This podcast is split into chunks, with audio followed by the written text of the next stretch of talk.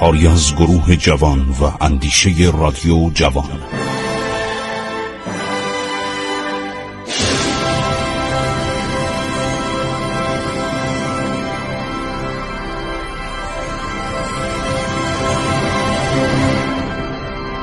بسم الله الرحمن الرحیم.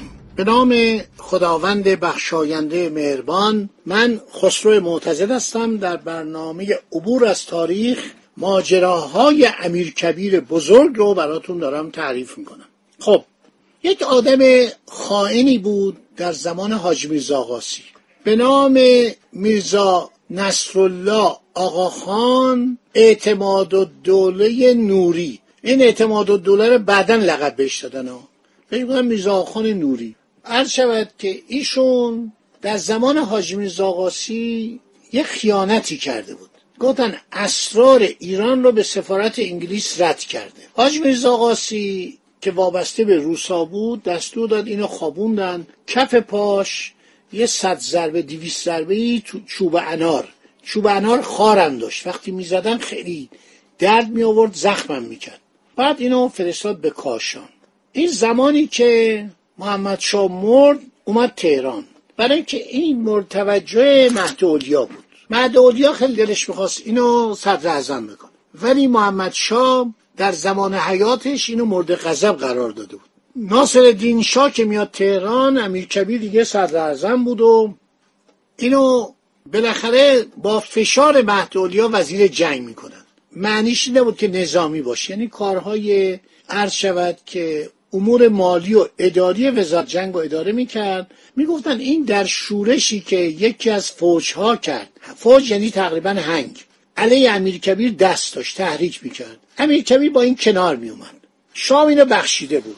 بیافه خیلی پر ابهتی داشت. یه جایی هست به نام لغانته. الان از بین رفته. مال املاک پسر میزاخان نوری بود. میزاخان نوری فکر کنم 16 تا پسر و دختر داشت.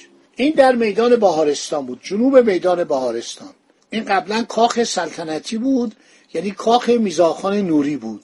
تصاویری از میزاخان و وزرا و چند تا سفیر روس و فرانسه و انگلیس هم به دیوار کشته بودن حالا میزاخان هر روز پهلوی عرض شود که ملکه بود. یه نامه می نویسه به شاه. می نویسه که پریروز خدمت نواب رسیدم. نواب یعنی اولی حضرت ملکه. اول دلتنگی بسیاری کرد که هرگز به جز رضای شاه چیزی نخواستم. قصه مادر شاه رو به عرض شاه میرسونه. چون شاه گفتود نیا.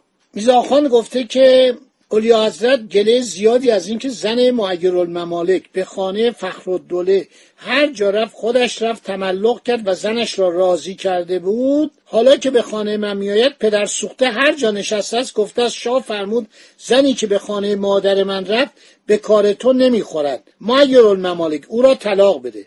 قربان دستخط مبارکی به سرکار مهد اولیا نواب مرقوم بفرمایید. اینو آقاخان نوری به شاه میگه. قدری مهربانی بفرمایید. گرچه دلتنگی ایشان رفت شد لیکن از شاهنشاه زیاده از حد متوقع است. حالا یه نامه نوشته بعد از این صحبت ها مهد اولیا به پسرش. قربانت بگردم. شما باید چه وقت دیگر مرا بشناسید؟ من چه کار دارم به این حرف ها چه وقت دخل و تصرف به کار شما و دولت شما کردم؟ با وجودی که من از همه کس با احتیاطتر را می‌روم شما از همه کس مرا نامحرمتر می‌دانید. از قصد که آمدم بعضی حرفها شنیدم. گفتم گاه هست که خدمت شما عرض نکرده باشم. خواستم به شما حالی کنم ولا به من چه؟ پادشاهید و مختارید. خدا شاهد است نه با وزیرتان یعنی صدر اعظم. امیر کبیر میگه آشنایی دارم نه نوکرهایتان مرا می‌شناسند. نه من آنها را. خداوند عالم شما را به سلامت بدارد. به حق خدا این حرفها را که خدمت شما گفتم از مردم شنیدم. همه کس می‌گفتن اگر من می‌دانستم باید نمی‌گفتم. من هرگز از حرف زدن خدمت شما بیاحتیاط نیستم. بعد مرتب نامه می نوشته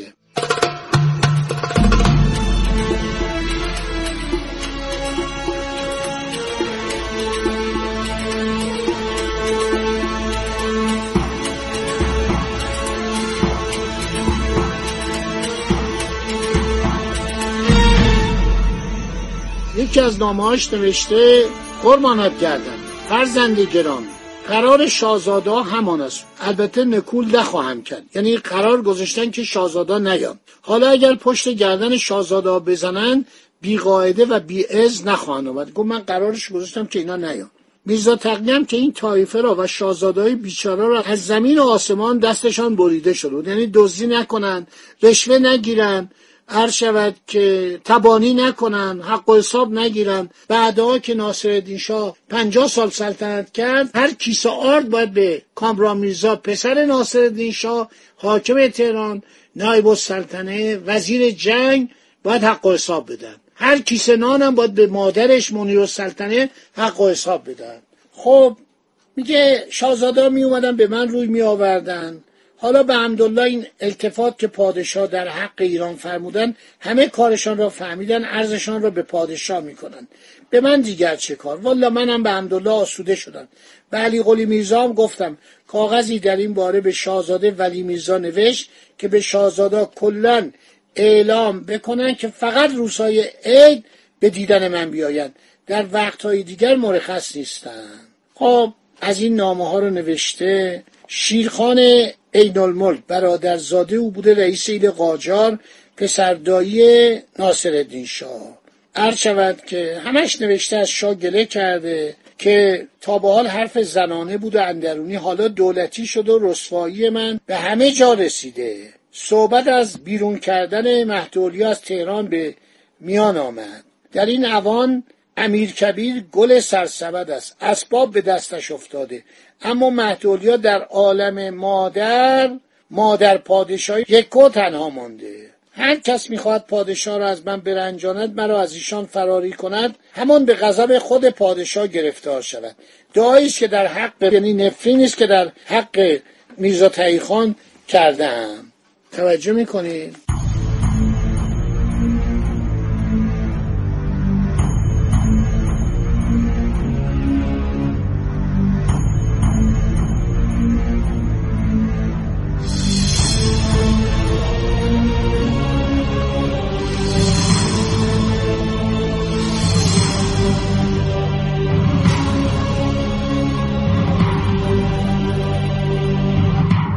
مرتب عرض شود که ملکه مهد اولیا جهان خانوم نواب سعی می‌کرد این اتهام رو به امیر بندازه که می‌خواد عرض شود که ناصر الدین شاه رو خل کنه و دودمان قاجار از بین ببره خودش پادشاه بشه. محمد حسن خان اعتماد السلطنه عرض شود در کتاب خلصه این مطلب رو عنوان کرده امیر رو به خیانت به سلطنت محکوم کرده. حتی پدرش حاجلی خان معمور اعدام امیر کبیر چنین اتهامی رو نزد. عرض شود که اصلا امیر کبیر فکر کشتن شاه نبوده. عرض شود که بعدم مشکل داشته امیر کبیر با انگلیسیا و با روسا یکی دو بارم سینیاوین معاون وزارت امور خارجه روس گفته که دولت ایران به صدر نماینده ایران در اونجا گفته که دولت ایران با ما بدخواهی می‌کنه. زیاد امیر کبیر به ما فرصت نمیده و اینا می‌خواستن آشودادا رو بگیرن کشتیهاشون وارد مرداب قاضیان بشه. یعنی ایران نوکر اینا باشه. این کاپتولاسیون هم دست اینا دادود قرارداد تجاری.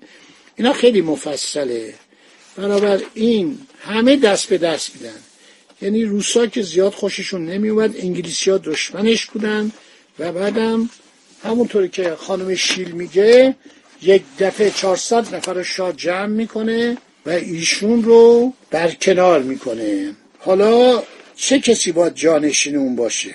شاه علا رقم بی تجربی خود اینو خانم شیل میگه.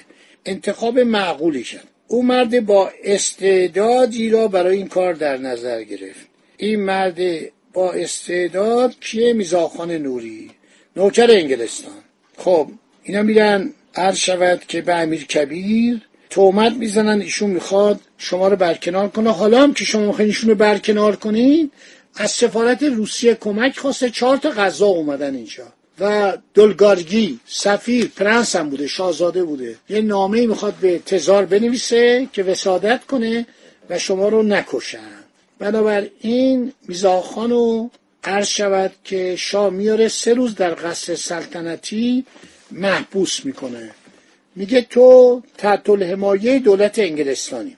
یا قبول کن که نوکر انگلیس باشی تحت الحمایه باشی یا صدر بشی. تو آدم لایقی هستی. یا آدم مهیلی هستی. با ملکم رابطت خوبه.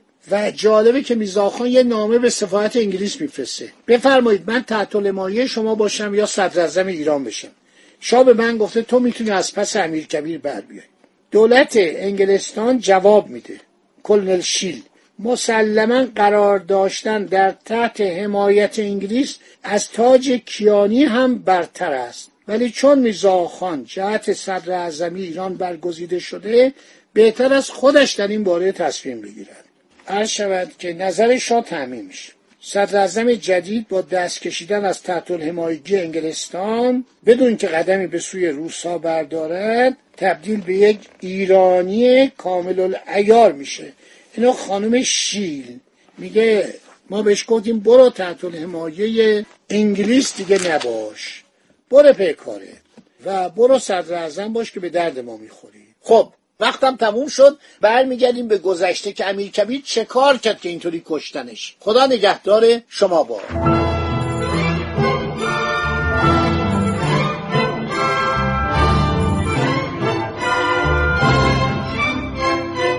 عبور از تاریخ.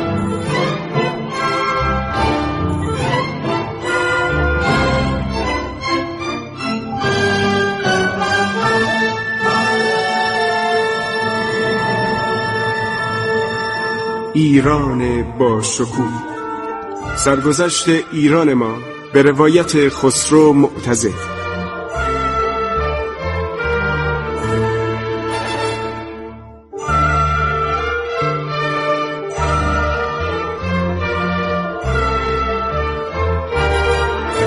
عبور از تاریخ با رادیو جوان.